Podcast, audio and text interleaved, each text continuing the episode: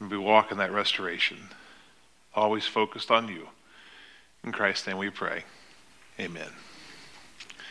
Well, first, to all of you who are here, wow, kudos on your faithfulness on this cold day. And to those of you who are at home, all right, enjoy the cup of coffee, your slippers, the TV, and enjoy the sermon. We're in a series right now that's on clarity over chaos and how God brings clarity into difficult times. And as we're going through this today, we're going to go into the second story in Genesis. And, and I want to say something before we kind of even get started with that, and that there are really four stories that critics love to attack in the Bible, right? They attack them for different reasons, but one of the first reasons they attack, they'll attack the um, story of creation that we talked about last week. They, they want to attack that idea that God created the earth in seven days. Another story that many just love to make fun of is the story we're looking today, the story of the flood and Noah. Now, there are a lot of reasons. We'll talk about why that might be one that they criticize. The virgin birth gets a lot of criticism, and of course, the resurrection. All four stories, because they have elements in them that seem impossible by human explanation. But there's another reason they're attacked. They're attacked because if those stories are true, and I believe they are all true, if they're true, then there's something that's demanded of us. If God really is the creator of all things, God has a right to expect us to do what he asks us to do. If the flood story is true, there really is a time of judgment. And if God judged the world once, he'll judge the world again. And that's something we don't like to think about. The virgin birth, if Jesus really was born of a virgin supernaturally above what's normal, then he really was different. He wasn't just another person who had some nice things to say, but he was God with skin on the resurrection from the dead, well, if that story is true, then Jesus is the only one who can offer us everlasting life, and no one else can. No other religion can. These are the reasons they attack these things. But I want you to know I believe all four stories to be true as written. Which brings us to the story of the flood. A time when the world was in incredible chaos, and a time where we hear something, we, we hear that God has a regret. Now, I don't know if you have any regrets or not. I, I, suppose all of us have some things we regret that we've said or we've done. I regretted something that happened yesterday. I was having dinner with my wife and my grandchildren and my son, and as we were at the, ta- the table at Applebee's having supper, I asked my grandson, he was talking about how old someone was. I said, Well, how old do you think grandpa is? He thought about it and his dad said, Do you think he's 100? And he goes, No, he's not 100. That made me feel better. He goes, I think grandpa's 60. Well, that's a little older than I am, but, that was acceptable. But then I made the mistake of asking the question, Well, how old is Nana, grandma? How old is she? He shocked me. And he made her the happiest grandma on earth because he said, She's about 29. 29. Regrets. lot, of course, a lot of regrets are a lot more serious than that. We, we, we've done something we wish we hadn't done, or we said something we wish we hadn't said, or we didn't do something we wish we'd invested in Microsoft back in the day, or we we'd done this thing or that, but we didn't for whatever reason. Regrets. The tragedy of Genesis chapter 6 is that God looks at his creation, this planet, the people, the inhabitants, that he created with free will and opportunity to make choices, hoping that he could have a relationship with us, to interact with us like a father to a child. He, he longed for that kind of a relationship. But like rebellious teenagers, the world chose on the, on the majority to disregard a relationship with God. We'll read this in a second, but here's the real tragedy. Not only did parents no longer care about God, they didn't care what kind of examples they had for their kids. So their kids were growing up just as wicked as their parents were. It was a travesty. Now, last week we ended on the hopeful words that people had began to call on the name of the Lord. And even though there had always been an element that had been against God, there had also been a few who had remained faithful to God, trying to do the things God asked them to do. Such is the case of Noah. We pick up the story of Genesis chapter 6 and verse 5. The Lord saw how great the wickedness of the human race had become on the earth. The Lord saw every inclination of the thoughts the human heart was only on evil all the time. I want to make this really clear. God wasn't just judging the things they were doing when he passes the judgment. He knows what they think. He knows what I think. He knows what you think. He, he knows what's in our heart. So he didn't just judge the things that they did, he, he judged the things they thought, what their inclination was, how they would scheme to do things. And, and God takes a hard look at the inside, not just the things on the outside, but the things on the inside. And, and that's scary that he knows us like that. He knows us through and through. So God looks at them. He looks at the inclination of the thoughts of their heart. He sees that they were filled with evil. Here it is. The Lord regretted that he had made human beings on the earth. His heart was deeply troubled. And I don't think we can dismiss that. Deeply troubled. What's about to happen next in the story is horrific. It changed the very nature of the planet we live on. But it came not from a place of God saying, Oh, that's it. I'm ready to destroy them. This was one of the hardest decisions God has to make. It wasn't what he wanted to do, it wasn't what he had created us to do. It troubled him that he had to do it. But he does do it. The Lord said, I will wipe from the face of the earth the human race that I have created, and with them the animals, the birds, the creatures that move along the ground. For I regret that I have made them. Talk about living in a chaotic world. That's the world that Noah lived in. A world where every thought of your neighbors was on evil all the time. What kept Noah from following in their footsteps? Well, one of the things that's going to come out, listen for it as we read through the story, is how you'll hear a phrase used over and over. And Noah did everything the Lord commanded him. Noah did what God asked him to do. This is what separated him from everyone else. Everyone else did what they wanted to do.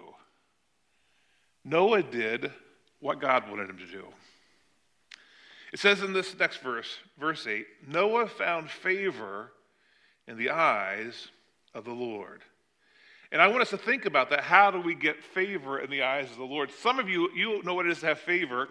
You're the favorite child. Now, parents, I don't think should have favorite children, yet lots of them do. And I already see there's probably somebody elbowing someone right now. Uh huh, you're the favorite child. Brothers and sisters like, Dad, who's your favorite? I get it. Uh, the favored status. Well, it's not necessarily that Noah was his favorite, although he might be able to imply that given the circumstances, but he found favor. God favors those who do his will, those who have a heart for his word, for his life, for what he wants. So, as we think about the story and we ask this question, what is it that kept Noah from following the example of everyone else? What is it that enabled him to find favor with God? We take a look at verse 9. This is the account of Noah and his family. He was a righteous man, blameless among the people of his time. He walked faithfully with God. I don't know. There, there's just probably not a better epitaph that could be given to any of us than those, those last five words. He walked faithfully with God. Now, Noah had three sons. And it says in verse 11 that in this situation of God's judgment, God is passing a judgment. It says, the earth was corrupt in God's sight, and it was full of violence. And God saw how corrupt the earth had become, for all the people on earth had corrupted their ways. So God said to Noah, I'm going to put an end to all people, for the earth is filled with violence because of them. I am surely going to destroy both them and the earth. Yet God's provision shows up for the righteous. There is judgment for the wicked, but there is provision for the righteous, those who do what God says is right. God said, Make yourself an ark of cypress wood, make rooms in it, coat it with pitch inside and out. Then he gives instruction for how to build it. This is how you're to build it. It should be 300 cubits long, 50 cubits wide, 30 cubits high. Interesting enough, those dimensions are still used in ship making to this day. Make a roof for it, leaving below a, the roof an opening one cubit high all around. Put a door on the side of the ark and make lower, middle, and upper decks. I'm going to bring a flood. Floodwaters will be on the whole earth to destroy all life under the heavens. God is definitely planning an end, but even as he plans an end, he's planning a beginning. Now, I want to pause for a moment and just talk about this idea of God planning an end. There are some things that are in our lives that need to end. We need to let go of them, and it's hard to let go of things. People have had an addiction to alcohol or an addiction to a drug or addiction to, to something else in their life. It's, it's hard for them to, to trust God enough to let it go. They think I'll be empty without that in my life, or it won't be as fulfilling without my life. But the truth is that when God talks about an end, He also makes provisions for a beginning. And what's missing from our life, God has a way of filling and replacing with something better, more holy. When God plans an end, He also plans a beginning. That's why Jesus said, I'm going to go prepare a place for you, that one day you'll be where I am. Now, don't miss this. In the same way that God planned an end in the time of Noah, he is planning an end for the world we live in today. He hasn't hidden that from us. He is planning an end, but he's also planning a new beginning. It's the way that God has worked from the beginning of time, the way he worked in the flood, and the way he'll work at the end. God plans to protect the righteous. I'm going to bring a flood water, he says. It's going to destroy all life under the heavens Every creature on the earth, everything on earth will perish, but I will establish my covenant with you. You will enter the ark, you and your sons and your wife and your sons' wives with you. Now you are to bring into the ark two of all living creatures, male and female, to keep them alive with you. Two of every kind of bird, and every kind of animal, and every kind of creature that moves along the ground. They will come to you and be kept alive. You are to take every kind of food that is to be eaten and store it away for food for you and for them. God doesn't just provide for Noah and his wife, He provides for the creation itself. He's starting over, but He's also providing. One thing is ending, but He has plans for something else to begin. And here it is. I think it's the response that Noah has, and I pray it's the response that we can begin to have when we have a decision to make do I do it my way or God's way? Well, Noah did everything just as God commanded him. It's interesting in this story of, in the book of Genesis, if you haven't read the whole book recently, just think back about this, right? Adam and Eve don't do everything just as God commanded them. They don't do it. They're supposed to, but they don't do everything they're commanded to do.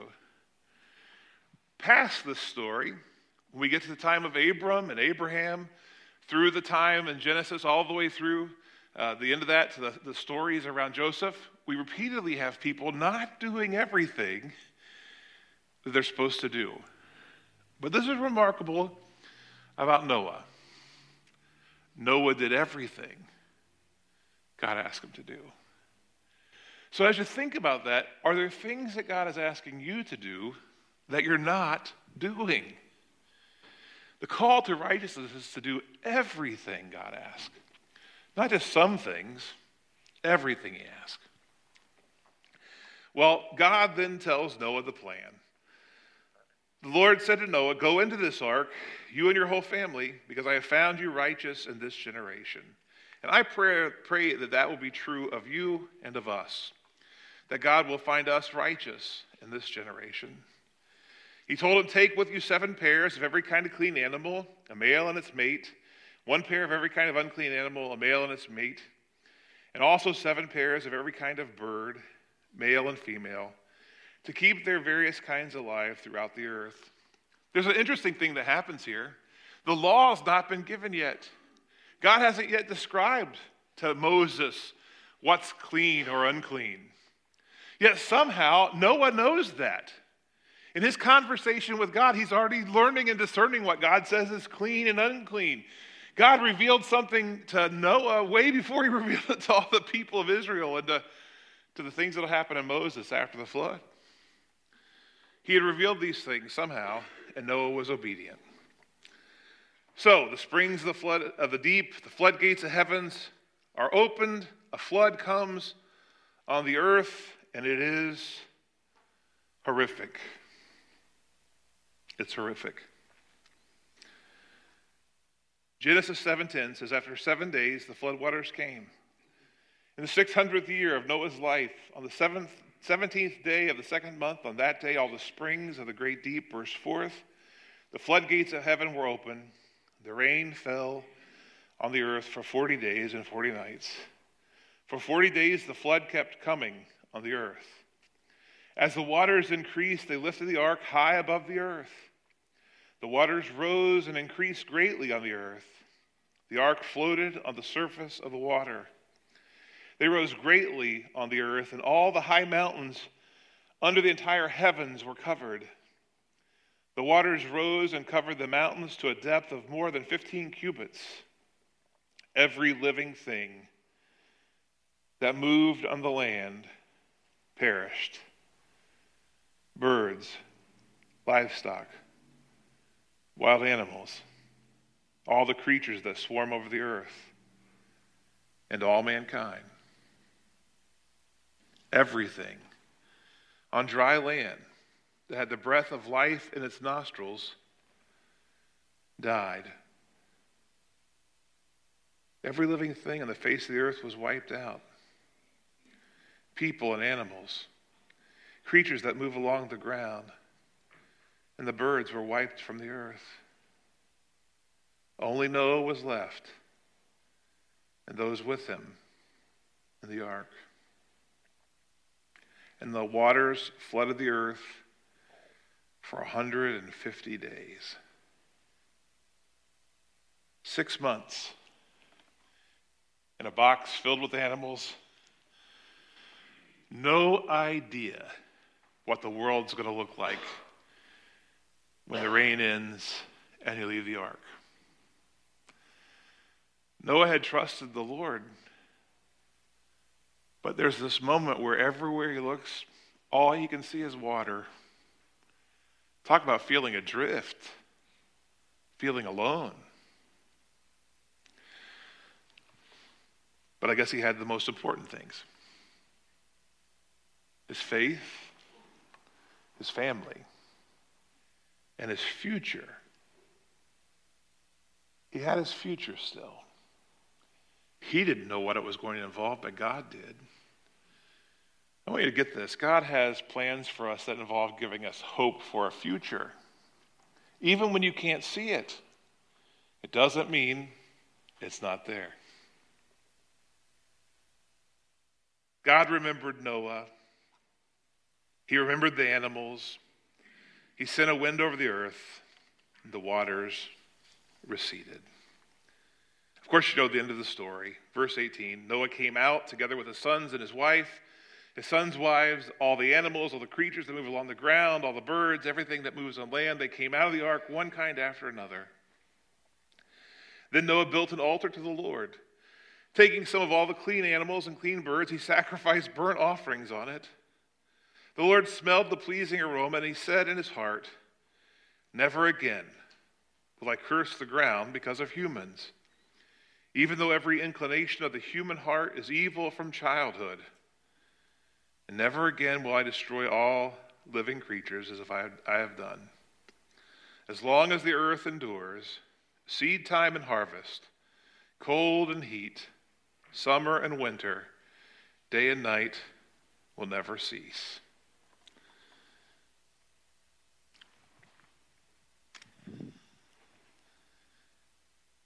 Noah